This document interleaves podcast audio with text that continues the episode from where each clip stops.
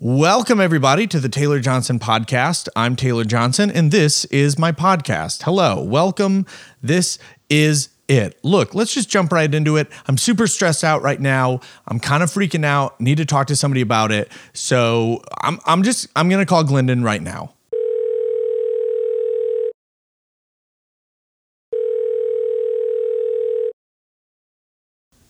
Hello? I am in so much trouble. Oh gosh. Oh man, I am in so much trouble. I don't know what to do. I'm freaking out. Oh no. Why, why did you call me? I don't know. Well, okay. Well, obviously, um, I realized in the podcast I have not made it clear. You are my booking coordinator. You help me with bookings, um, with the events and services that I do for churches and conferences and everything. Um, and so we talk uh, pretty regularly about me traveling and and where I'm going and what I'm doing because you help me out with that stuff. Yeah. Did I screw up? No, no, I am the one who's screwing up. And this has to do what we've been talking about every episode so far in the podcast these stupid shirts. Oh. These dumb shirts with my dumb, ugly picture on them uh, that I ordered 200 because I thought it would be really funny. I've never ordered that many shirts before. And um, by the time people hear this episode, the day this episode comes out, that weekend, I'm going to be in Alabama for a youth convention. I'm going to be in front of like 2,000 students. And then I will be, uh, the morning this episode comes out, I will be in Minnesota at a church on a Sunday morning doing stand up and then ending with a message. And so I thought, oh man, yeah, I got to have these shirts. I got to take them with me. And I got to have my book. I got to bring a bunch of my books with me because I'm to be in front of a ton of people. And this is to be a great opportunity to get the word out but now that I'm packing, I'm realizing, hey, it's hard to fit so many shirts in a suitcase. Yeah, you only have like 180 to fit in there. Is that right? I, yeah, I have 180 left. I've sold 20, but like, hey, t shirts take up a lot of space. And hey, books are really heavy. Yeah, man. Yeah, you, you got to get rid of these shirts too. So I think this is your, this is your biggest opportunity. I, I think the church you're going to in Minnesota is great. You've spoken to their youth before. They offered like, "Hey, do you want to like mail books ahead of time?" Oh, and I was like, oh, smart "Oh, is I don't that? know." I know they're genius. They're so well like everything that they've done is so well thought out. And Yeah, like here I am, some fool. I'm a fool. Hey, if only your booking coordinator w- would have helped out with these shirts. Because I would have told you, don't do it right from the start. I was at a church last night and I did comedy. I did the bit with the pictures that would like the ugly picture of me that I've now put on a t-shirt and I even mentioned to them I made a shirt of this. And a bunch of kids got so excited because they were like I would buy one, I would buy one and then I was like, well, I don't have them. I don't have them here with me. And then I realized if an entire youth group is wearing this shirt, it's gonna people are gonna think that I'm sick. Yeah. People are gonna think it's like a charity thing, like this guy is dying and we have to support him. You're not dying, but it is charity. Dang it. So does it cost money to check a bag? Like if you just Yeah. you're like, oh, I'm checking this. Oh yeah, and if Yeah. it's over fifty pounds, you have to pay. I know. That's why I'm trying to keep everything to just like 50 and under. I mean, by the time this episode comes out, I will. ha- I mean, by tonight, I'm, we're recording this on Thursday. I leave at like five, I have to go to the airport at 5:45 in the morning. Gosh, that's So- early. Who booked your flight? I did. Wow. Part of me is afraid like if i go to the airport and my one of my bags is over 50 pounds i'm just going to start taking stuff out of it until it's 50 so i'm just going to start handing random strangers like here read my book here read my book let me get a few out of here so that it weighs less maybe i could just wear all the like 2x and 3x shirts on Oh, my there body you go. No, there's an idea. Now you're thinking, and just ask everyone on before they get on the plane. Could you hold my book? Have everybody hold your book, and say, just take this, put it in the front pocket in front of you, and then um, as you're exiting the plane, I will take all the books back up, and then Yeah. like there you go.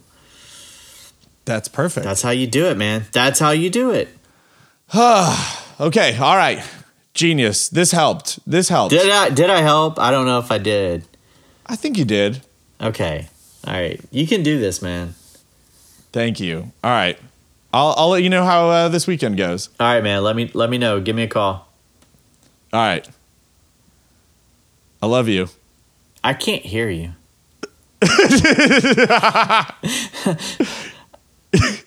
You didn't hear what I just said? No, I did not. It goes dead sometimes, like after I talk, and if you're talking at the same time, it goes dead. Okay, well, I'm not going to say it again. You'll just have to hear the podcast to hear what I said. Oh gosh. Well, all right. I'll talk to you later. All right, man. Bye. Bye.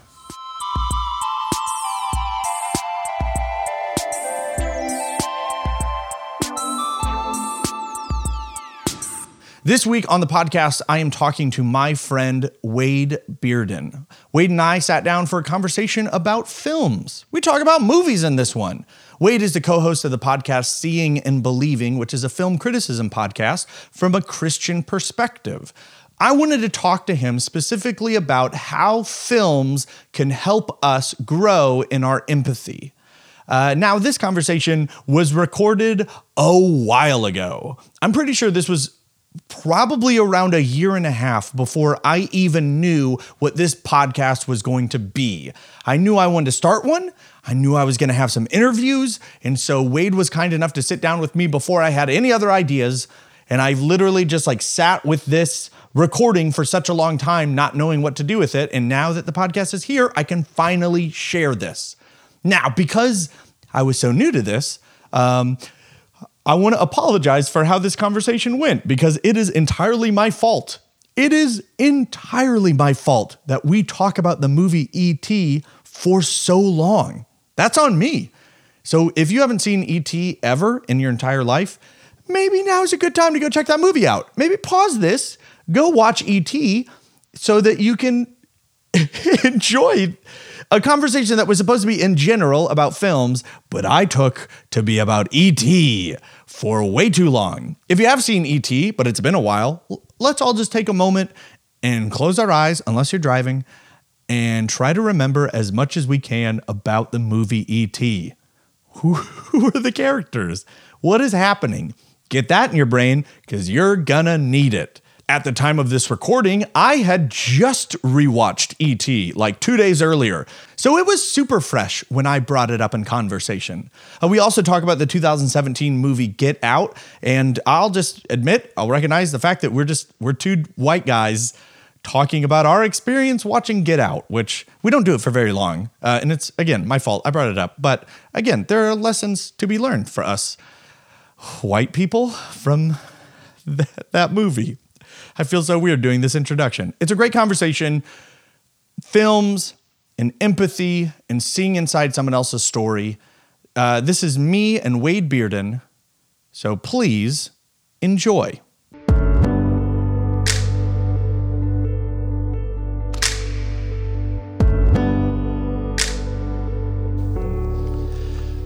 So your podcast, Seeing and Believing, it's not just like a straightforward movie review podcast like it was good, it was bad, here's what I liked about it, here's what I didn't like about it. The thing that about your podcast that I think is so great is that you guys get pretty deep into what a movie is trying to say and mm-hmm. not just like it's not a very it's not shallow reviews. Like it it's it's pretty deep into what what it's looking at, right? Like was that kind yeah. of like a one of the things that you guys set out to do was from the beginning you knew you wanted to do that yes though sometimes it's hard because you, you get a really bad movie and it's like uh, i don't really know what to say about it. yeah this. yeah yeah uh, no so the thing for us is uh, with a lot of i guess you could say film criticism in the christian world it's kind of been well how many curse words does it have yeah, and yeah. does it have this scene and that scene and it, it's kind of been taken a little bit further. I feel like by the time we got into it and started our our review,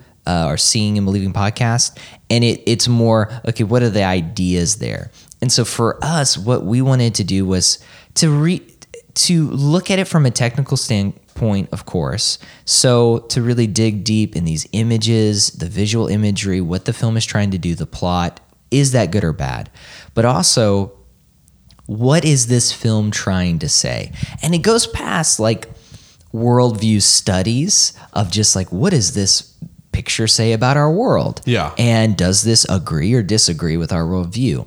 But what does it say about human longing? What does it say about uh, the supernatural, our desire for the supernatural? What is a film that's even probably opposed to Christianity? What does it take for granted about the world? What does it say that's true and beautiful about the world? And so that's kind of what we've attempted to do. And it's like I said, it, it's more than just right counting curse words, but also at the same time, it's more than just saying, "Hey, this film was really good or bad." Yeah. But I think we as a culture have gotten into this rut of like movies are just just entertainment. Like we watch so much TV and most of what we watch is just like, oh, was it entertaining? Mm-hmm. And our idea is, okay, I don't think it's wrong to watch TV. We probably need to watch it less as a society. But if we're going to be watching this art form, why not treat it like it is and dig deeper into what it's trying to say? And if you do that, then even something like the Transformer films have much to talk about because they certainly have this vision of the good life, of what we should have in life, which I obviously don't agree with, but that's that's kind of our our perspective on criticism in general.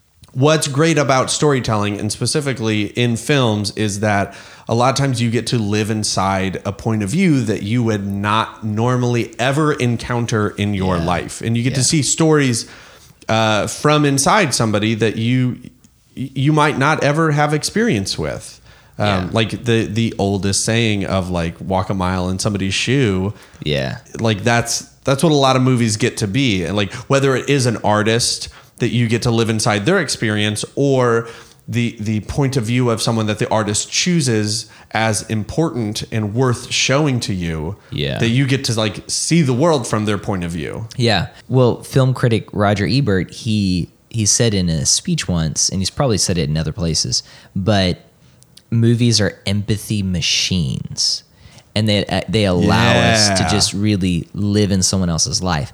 And I think I'm at the point where I like all different kinds of movies. I like you know silly blockbusters, not all of them, but some of them. Um, I like you know just different types of movies. I really am at the place where I try to convince people to see more movies or movies that they're not necessarily com- I don't know if you say comfortable, but they wouldn't normally see yeah because we can kind of get stuck in this rut and instead movies are simply entertainment and they're not instructional pieces of art or pieces of art that help us to see the world.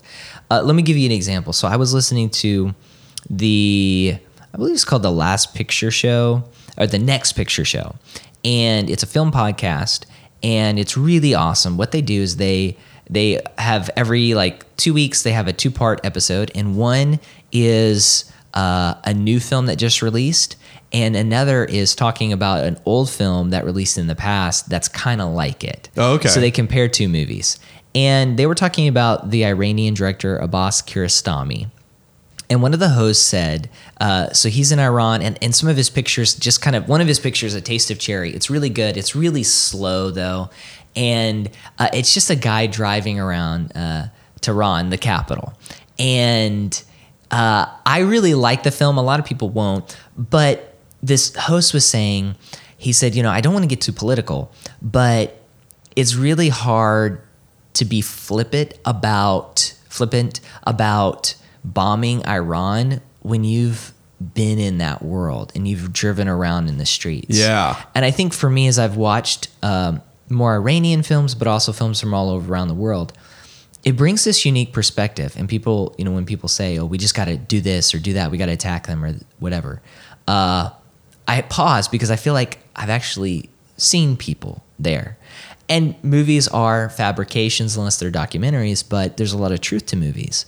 And so I think it's so important to watch films from other perspectives because it allows you to see the world through the, those lenses. Yeah. And but most of the time though we don't and a lot of the main characters in blockbusters they kind of look the same and uh, especially for like white America. And so we we it's okay to eat junk food and chocolate, but I think we need to kind of expand our horizons, which involves us being more patient in how we watch films and and maybe getting outside our comfort zone. And I, I think a, a great example of putting yourself in somebody's shoes that was like a huge hit was Get Out.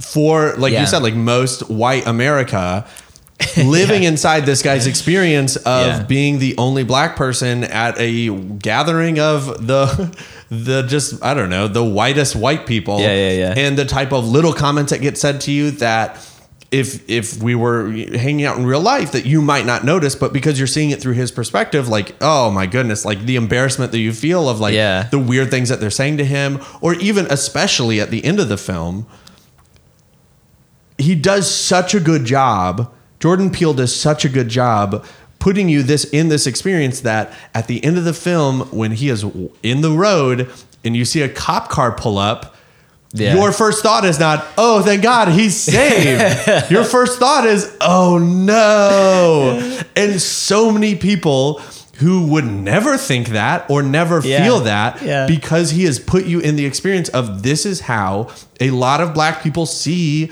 You know, this has been a lot of people's experience. Yeah. That when they see a cop car, they're not excited. That they're like, "Oh no, this means trouble." Yeah. And he he's he's given you that feeling that they feel. Yeah. And yeah, he does such, such a good job of like putting you in that experience. such a good ending. I remember I was telling somebody I was like, that's one of the few times when you're watching a movie and you're you're scared that the police Yeah. are showing up. Yeah, right? yeah, yeah. Um, but I think yeah, films do that and they provide that. I mean, that's a great example of like we would never think for that to happen and for us to feel that way. But in that movie, we do, we do, and for a brief moment, we can kind of see the perspective of someone else. Yeah. and that's like the, really the power of movies. Another great example of the empathy machine, and because it's a movie about empathy, is E.T. Yeah. which is a movie that I was terrified of as a kid. Yeah. because it like the first twenty minutes of that movie is shot like a horror film. To me, it is. Oh yeah, because you do not see things close up. Like you just kind of in the opening shot, you see like ET and his little ET friends outside of their spaceship Yeah. in the forest, kind of rummaging around. But everything is like you don't get a good shot at them. Yeah. they're kind of like far away, and then the way that ET screams to me as a terrifying noise. Uh, and then when Elliot first sees him, the little boy, yeah. it's just like In that shed. yeah, in the shed. And Spielberg loves haze, right? Yeah, Haze and it's like lit light. really scary, and you just see a silhouette, and he kind of like stumbles forward, and Yeah. to me, it was the scariest thing in the world. And then when I was in high school, I was like, I'm gonna try to watch it again because I was terrified of it as a kid, and I was getting through most of it, and I had to watch it. I was like a junior in high school, and I was like, on three o'clock in the afternoon, when it is still light out, I will watch ET. Yeah. But then when it got to the point where he is lying on the floor of the bathroom and he's like pale white, Oh, and he's yeah. like, Ugh. I was like, nope, I can't, I can't do it anymore. That's too scary looking for me. Oh yeah. But now, the short period of time where I was a youth pastor, we we wanted to do like a Halloween a Halloween movie night, and I was like, let's watch ET because to me that is the scariest movie. Yeah. and we watched it, and I was finally old enough to like, I'm not scared of this anymore, and I realized how great of a movie it is. Yeah. and it's a movie about a little boy who doesn't have any empathy.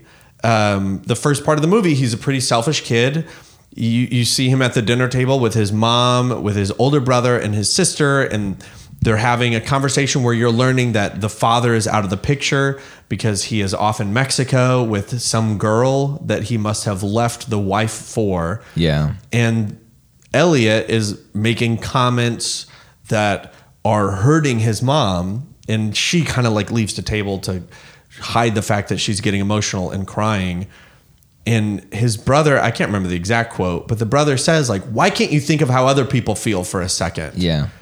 and that becomes what his relationship with ET is is he has this bond with ET where he feels what ET feels when Elliot's off at school and ET is at home uh, yeah. and he like rummages through the refrigerator and drinks a beer Elliot in the classroom starts to like act drunk Or you know, uh, watching TV, ET like sees a guy and a girl kiss, and that makes like Elliot want to kiss Oh, the girl, yeah.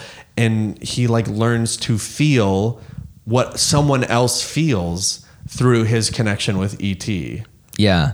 Well, I I've told people it's that's not a movie about an alien. It's a movie about a family that's been abandoned. Yeah. It's really is about divorce, and it's fascinating that the father is never seen in the movie, mm-hmm. and I love that because he's not in their life. And what you see in that film is it's not that that um, Elliot is is is he's not empathetic. He's that, but it's he's not felt empathy from other people. Hmm. And I think that's what happens like in tragedy or when we feel abandoned, we become isolated. And so each family member has become isolated in that family. Yeah. And when we are not experiencing empathy from other people, it's harder for us to express that empathy. Yeah. And so you, the scene at the the start where uh, Elliot and his friends, or Elliot his brother's friends, they're there and they're you know calling him names and you know do this and do that, uh, and then the mom she runs off from the dinner table in that one scene and she feels completely disconnected. Yeah. there's one scene of her like getting ready to go out for Halloween, and it's such a sad scene because she feels alone. And what I what I like too about the end of that movie is there's the great bike chase scene. And the friends come back that are at the beginning. And the brother's there and he's helping his brother and the friends are helping the brother. And you get the sense that like there there hasn't been a huge moment where the like their relationship has been repaired. And you you get the sense that they they do care for each other and they're do they are there. They just forgot about it. Yeah. And so I think when it comes to empathy, it's not that, oh, I don't love you. Um, oh, of course I love you. But our lack of empathy has has separated us. Yeah. Um, it's really it's one of my favorite movies of all time. I really love E.T. And like you said, what better way to talk about empathy or to show that a child needs empathy than to have this like magical creature come? Another great moment in ET is uh, at the beginning of the film, or throughout most of the film, you you don't see adults' faces. yeah. Uh, at the beginning, you see a, a, a man's t- tight jeans. Key, keys, right? That's his great keys. He's got yeah, he's got the keys on his belt, and that is his identifying factor. You don't you, you don't see him like from the waist up ever, uh, but you know that he is trying to hunt down ET. And at the beginning, these faceless government men are treated almost like a villain. Like every once in a while, you check in on them that like, oh, these are bad guys. These guys are trying They're to very stop ominous. and and then the the scene that I feel like might have scared me the most as a kid was when they're in the house and astronauts just start busting through Oh, every that's such door. a twist. It, it's so crazy. The scariest thing, and but all those men, you don't see anyone's face. And then the doctors, when they're like trying to, you know, check on ET, all their faces are covered. But then a moment comes when you see Keys, Keys, Mr. Keys, the, you, you, Yeah. you see his face for the first time. Yeah. And he comes over to Elliot and he says that I have wanted to meet an alien since I was a little boy, and I mm-hmm. have wished for this moment to happen. And I don't want to hurt ET. I want to help him. Mm-hmm. Please tell me what can we do for him that we aren't already doing?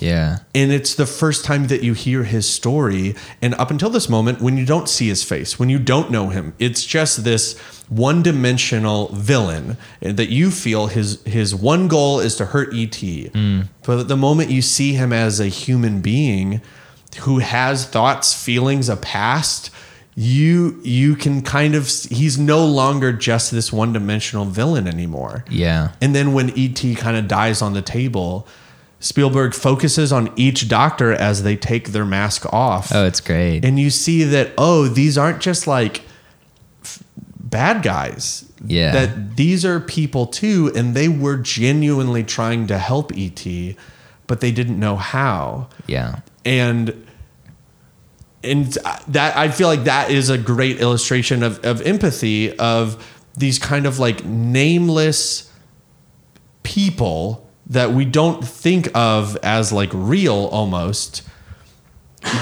that when you put a face on someone, when you put a name, when you put a story on someone, it really changes the way that you look at them. and you realize like after that oh like if i were in the government and there were an alien coming down to the united states to california i would do the exact same thing Yeah.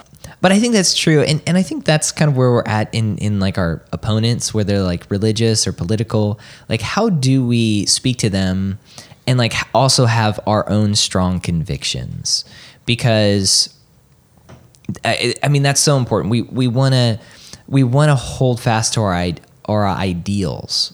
But how do we do that? And I think the the biggest thing that has helped me, and Alan Jacobs talked about this in his book How to Think, is that most of the people in our country they generally all want the same thing. We don't. Most people don't want poor people to be poor. They don't want um, people to be uh, sh- to struggle, children to struggle to eat. Um, we want our country to be protected. We generally don't want to send people off to war. And we just all have different ways of of going about those goals. And if we can understand that, I think we can disagree with each other, but do it in a way that is empathetic and that will actually change people's mind. I, I'm working on a book, and in it, I talk about a tweet from Stephen King, and he tweeted on July 4th, and it was something like, you know, today, just like hug your opponent. Like, if you're a Republican, hug a Democrat. If you're a Democrat, hug, a uh, Republican. And a lot of people are like, oh, that's cool. Okay. And, but a lot of people were like, this is terrible advice. This man's privileged, blah, blah, blah, blah, blah. Yeah. And I thought to myself, if I can't hug someone of the opposite political persuasion or maybe even religious persuasion or somebody within Christianity that I have deep disagreements with, if I can't hug them, how am I going to to attempt to uh, understand them, but also to change their mind? And so, instead of this connection of this friendship with people of the opposite party, and and when they get to know us, maybe they change their perspective a bit, and maybe they change their beliefs a bit, and maybe we change our beliefs a bit. That can't happen if we don't have that empathy. You know, if we can't even hug each other. Yeah. And so I think all of this when it, it goes back to like personal empathy but also talking to other people just sitting with these individuals and, and sharing your story with them and letting them share their story with you Yeah. and seeking to really understand what it's like to live every day in their shoes that's so important and in online a couple times when i've really been like wanting to go after somebody, I've thought to myself, okay, let me just imagine, okay, what is it like to get up in their house, to go to their job, to uh, meet with their family members? What is it like? And that's changed my perspective so much.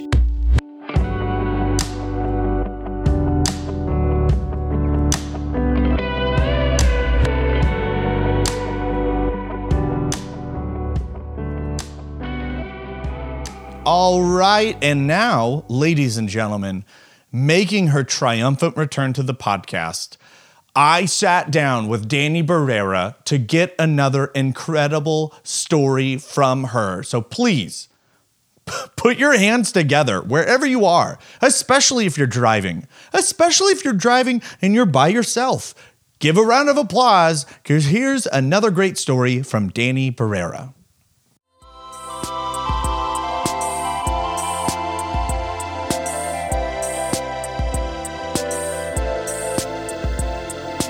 Danny, hi, how are you? I'm here with my friend Danny. Hi there, it's me. Um, you told a story on stage for my book release party for In the Altogether. I thought it was a very funny story of an embarrassing thing that happened to you while you were on stage. Do you remember this story? I very much remember this story. and how old were you when this thing happened? I was about 16 years old.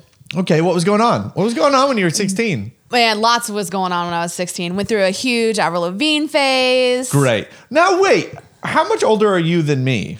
I think I'm only like six months older than you. Really? Yeah. Because I remember Avril Lavigne being like junior high. End of junior high, beginning of high school. I still went on. Okay. Oh, okay, She was she was really popular when I think I was in eighth grade, ninth grade, and then I followed her ever so you were then. more committed than just complicated oh, uh, most skater definitely. boy. Most definitely. Even through um her phase of like um what's that song? Hey, hey, Yeah. you, you. I yeah, okay. Yep. Yeah. I, I've loved Avril Lavigne since the I don't like your boy. I don't like your girlfriend. Yes. Yes. Yeah. Yes, that one. So anyways, I I still remember the music video for that yes, one. It's I have the, I have the music video What do you mean on you my have phone. It? Oh, I have it. really? Yes, I watch it often because I love Avril Lavigne still to this day. Avril, I love you. Who still has videos saved on their phone? Me. Is she a Christian now? I don't know. Is She has a new song because she like had like Oh, health that's right. issues. Yes, she she actually contracted Lyme disease. Yeah. Yeah, it was a new- huge thing. A new song, but also is she still with Nickelback guy? I believe they are. No, come on. Are they? I don't know. I- I don't I- want them to be together. She was my biggest crush. And like, there's still a part of me that's like, man, if there was ever a chance where I could meet Avril Lavigne, I don't even know. Like, you know, there are some celebrities where you look at them and you're like, I feel like we'd get along. Yeah. I feel like we would be friends. Yeah. I don't know if that would happen with me and Avril Lavigne. I don't even want to think about the possibility that we would not get along because I want her to be in love with me. Still, even after the Yeah. phase, do you remember like she did like the weird like Japanese? She did that Yes. Hello Kitty song. Yes. Hey, Avril, uh, like I love you, but like I'm not really a big fan of that song. I'm sorry, but even through that, Avril, please come home. I remember finding out that she lived in Canada and Yeah. being like, "Dang, how do you get like a passport?" And I, I was in junior high, but I was ready. Yeah. Avril. She was just She's everything that I wanted to be. She's everything that I'm not. Wow. Yeah, she was just I don't know, she just seemed like she was really cool, down to earth, and I loved her music, just so full of angst and um emotion. Like there's just a lot. There's so it, it was more than just a pop song or alternative song, you know? And you uh, would dress like her? Oh yes, most definitely. Think of the album cover for um Complicated Of course. and that It is never far from my thoughts. that that's what I aimed for. That's what I strive to Okay. be. Okay. And I went through this huge phase and we had an event at church and we were told that we needed to dress up. And of course, I'm going to incorporate Avril into my dressing up. right? Yeah. So I had to I had to pretend to be a businesswoman. Why can't Avril be a, a wait, wait, wait, wait, wait, businesswoman? wait, wait, wait, wait. Why? Wait, wait. You're jumping so fast. Wait, why do you have to be a bit? What is this event? Okay. Why do you have to be a businesswoman? First You're of all- saying it like obvious. Like we had an event at church. I had to be like a businesswoman, so I have to be Sorry, Avril let me let, let, let me give our listeners some background, okay? Okay. Um, we had an event at church. The event was Jesse Duplantis. Yes, the man Jesse Duplantis. He is an event, okay? Especially for the evangelical world. and and you like that's the because I feel like having him come to your church speaks to what type of church you are. Yes. Right? It's like a very conservative, Yes. very like old school. Yes. Like Jesse Duplantis is is a televangelist, big on TBN. Mm-hmm. Um and and he he would come to your church like often, right? Often, like every year, it would be a yearly thing. Every April, And it was like a big deal, right? yes, everyone for miles around would come, and we had a facility, you know, like a gymnasium that was pretty large, bigger than your average gym. Like it had a stage, and then we had bleachers, and then like where the court was, that's where we would just fill in chairs. Like there was not a place to stand. Like it would be that It- packed. oh, okay.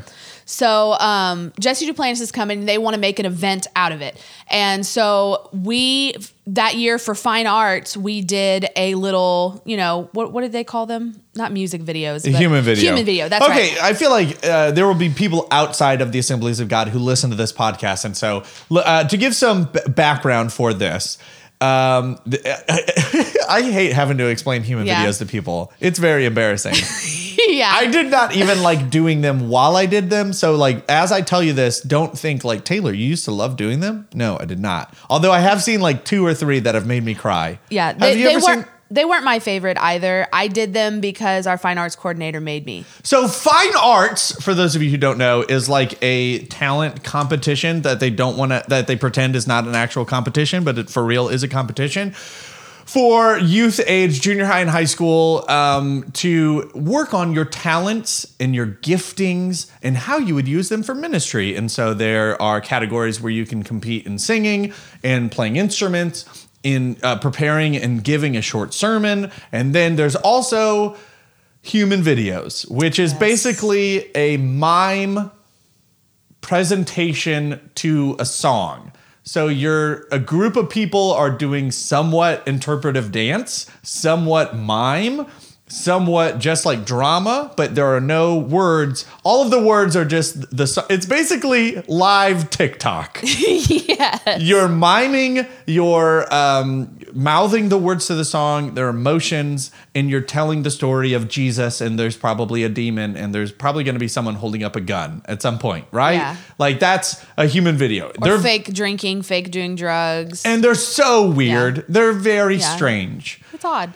So you guys had done human Yes, videos. We did. And we, our fine arts coordinator wanted us to practice one more time.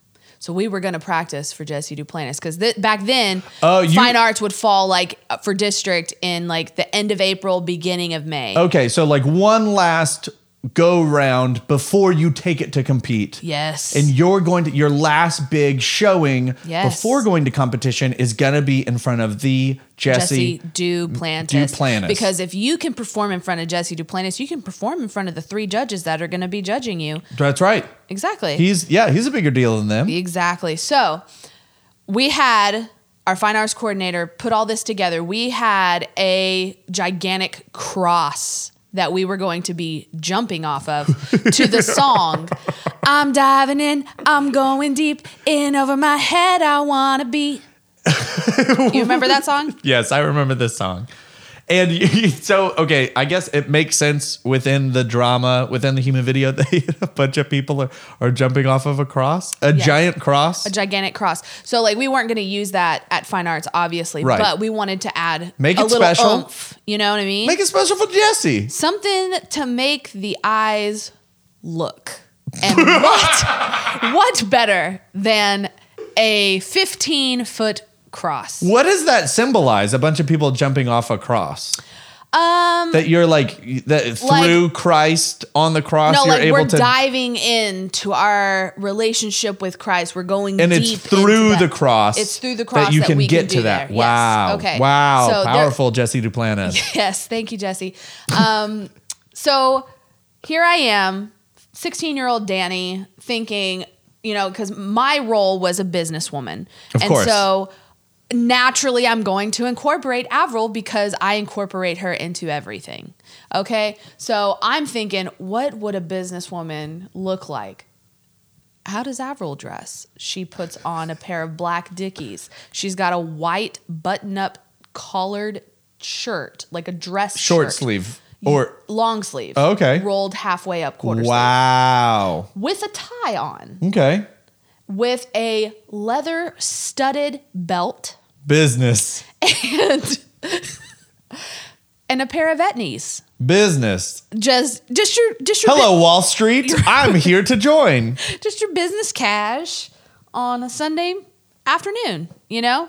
So I'm wearing this outfit and it's my turn to crawl up the cross to about to jump off. Okay, so this is during the actual performance. during the actual Jesse is there. he's on stage. Oh, because this is back when. whenever you sat on stage. So like back in the day, the pastors, the senior pastor, his wife, the associate pastor, the pastor's wife? Yes. Oh. And sometimes the youth pastor, and then of course your guest speaker. So we had about six people sitting on stage, three on stage left, three on stage right. Hmm. Okay. Jesse Duplantis, he was on stage left, which is where the cross was. Okay. Okay. So right in front of the cross, there's Jesse. Yeah. The the place is packed. Well, actually, the cross was in front of Jesse. So Okay. he's behind.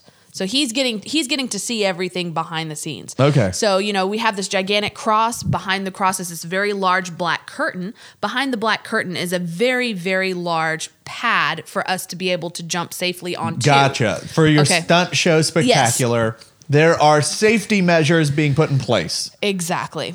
So it's my turn to crawl up the ladder to get onto the cross to jump off. Okay. Right. I'm nervous because I have a minor fear of heights, but I couldn't let that stop me because I looked like Avril Lavigne. I looked great. I had a, a legal pad and a pen, and I am Because just, that's what business women wear. Yes. uh, have. we we have those kinds of things. I mean, yes. So I'm crawling up the ladder and I finally get to the top and I jump off. As I jump off, I land fine and I come off the stage and I'm thinking everything's great. I just did a great performance. Yeah. Okay. Years later, I find out. Oh, you Years didn't later. know- I didn't know this till probably college. Oh no. I found out that as I'm going up the ladder, my butt crack is just hanging wide out. And I'm not talking, you know, just little bitty butt crack, plumber's crack. No, no, no, no, no, no, no. My pants apparently were halfway down my butt, and Jesse Duplantis got a full show that day. he got to see Danny B's butt crack. And you, So just like right in his face. Right, like I'm pro.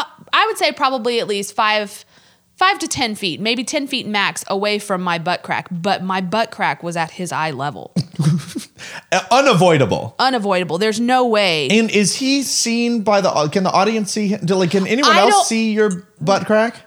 the people that were doing the show with me could see, and then part of the audience, not all the audience, but part of the audience. So I would say there was roughly a good 150 people that saw my butt crack that day, along with Jesse Duplantis, my senior pastor, my senior pastor's wife, my youth pastor, and the worship leaders.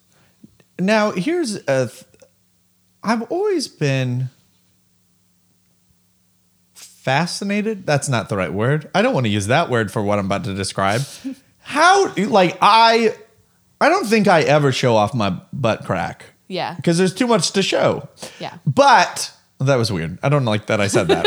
I I might edit that out. But okay, so I, I've seen people. Um, how do you not feel that? How do you not feel your your your, booty t- booty senses tingling, saying "Mm, something's out that shouldn't be out? Anybody who knew me in high school knows that You had a desensitized butt. that my butt crack was always showing because I just couldn't tell for some reason. See, and I know other people like, oh, I did an event a little while ago. I'm going to be as vague as possible. And there was a man who I think his butt crack started at his shoulder blades because it was really high up and it was halfway out.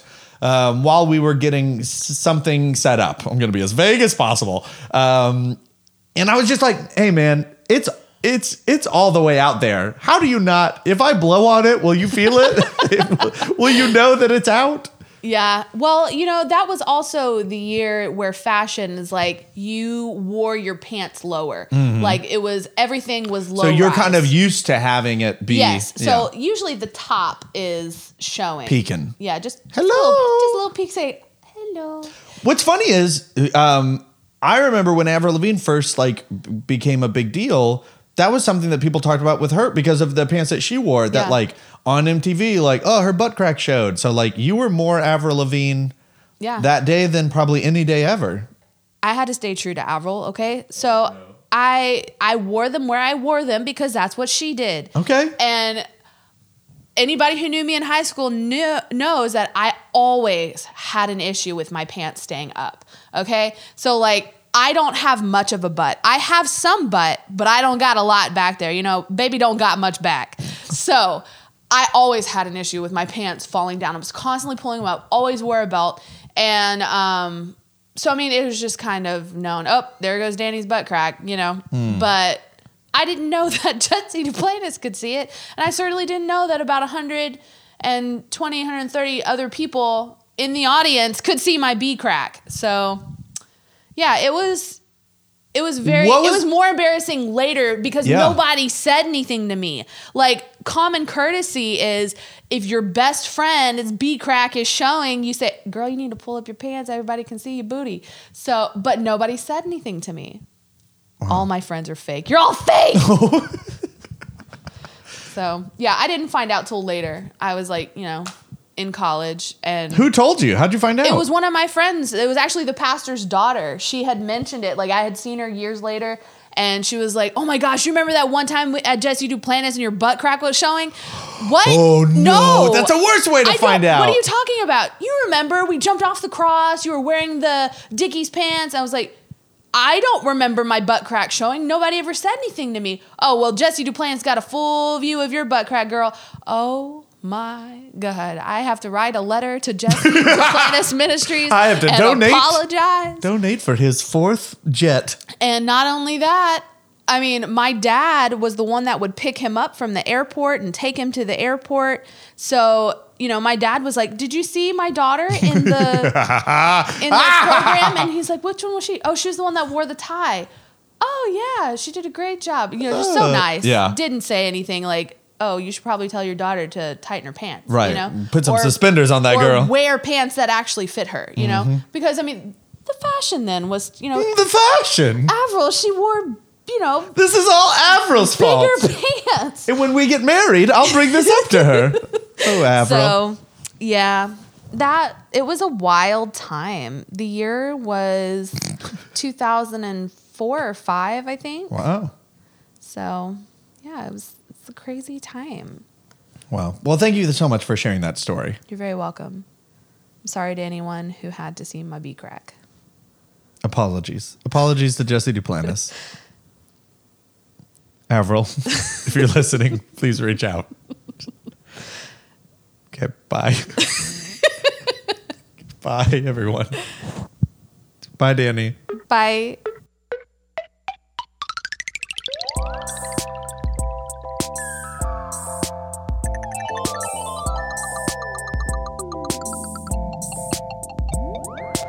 Well, here we are at the end of the show. Thank you to Wade Bearden for being on and talking to me about films. If you want to check out his podcast, it's called Seeing and Believing. It's a film criticism podcast. Wade is also the author of the book Failing Faith, which is available on Amazon and is just so incredible. Also, thank you to Danny Barrera for being on the podcast again and sharing her story. Thank you to Avril Lavigne for just being you. Thank you to Glendon for answering my phones and helping me with my terrible, terrible fear of these nightmarish t shirts that will haunt me for the rest of my life. Uh, if you enjoyed the show, please tell someone about it. Rate, review, subscribe. Make sure you subscribe. That helps out so much. Uh, but again, thank you to everybody. Thank you to uh, Lucky Star and Jordan Combs for the use of the songs in the episode. And thank you to God for being there for me. Thank you to everybody. Thank you. We did it. That's the end of the show. We'll see you next time. I'm Taylor Johnson. This was the Taylor Johnson podcast. I l- I love you. I love you too. Wait, I wanted, yeah, I love you.